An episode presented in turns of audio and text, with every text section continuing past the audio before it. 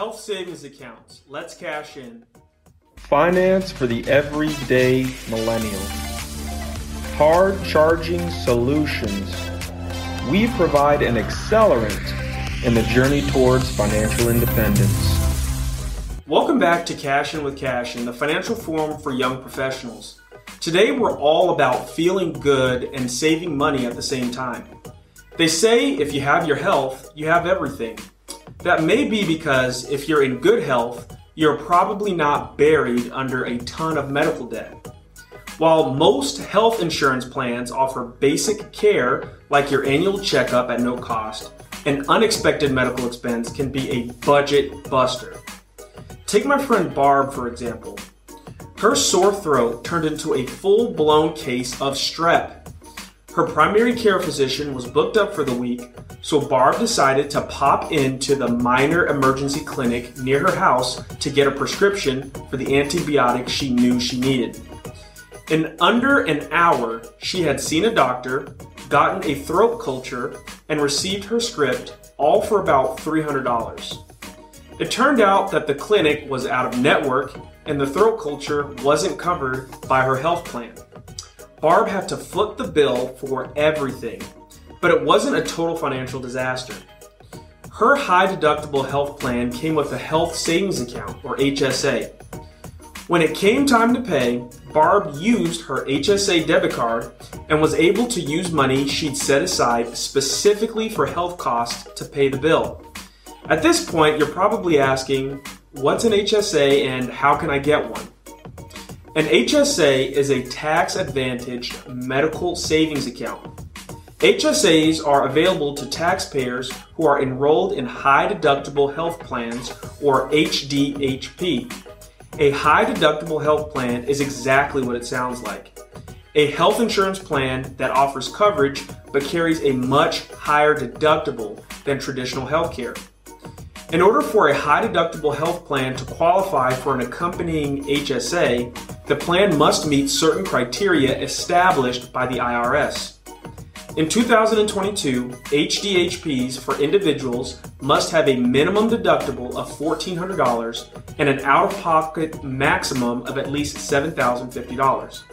Family coverage HDHPs must have a minimum deductible of $2,800 and an out of pocket maximum of at least $14,100.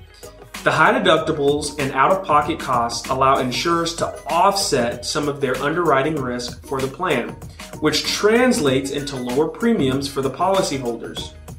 Many employers are starting to trade their traditional PPO or HMO coverage for high deductible health plans because HDHPs are far less expensive to administer.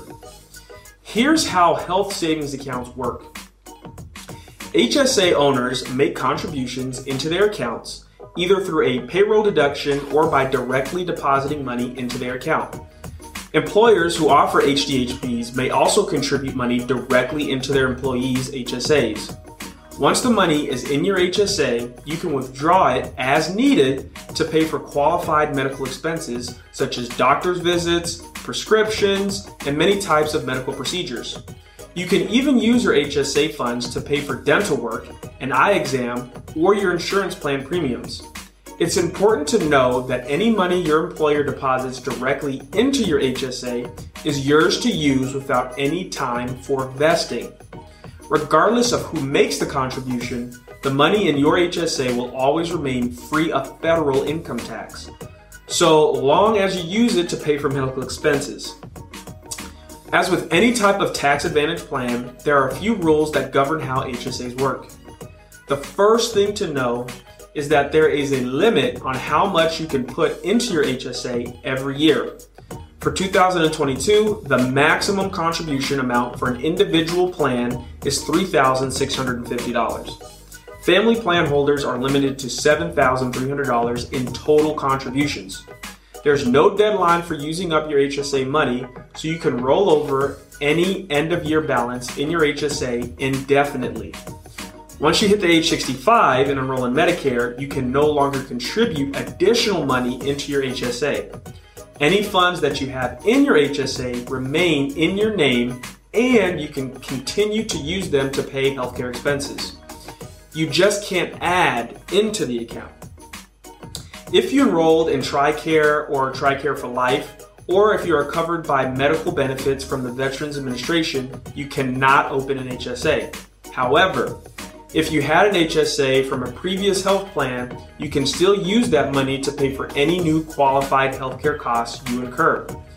If you are currently covered by an HDHP and have not opened an HSA, talk to your insurer to see how you can get your savings account set up.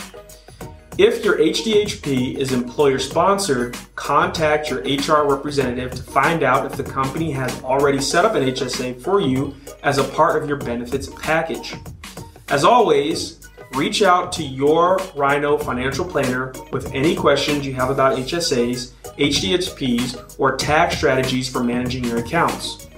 And until next time, RINOs, remember, it's always a good time to cash in with Cassian. Thank you.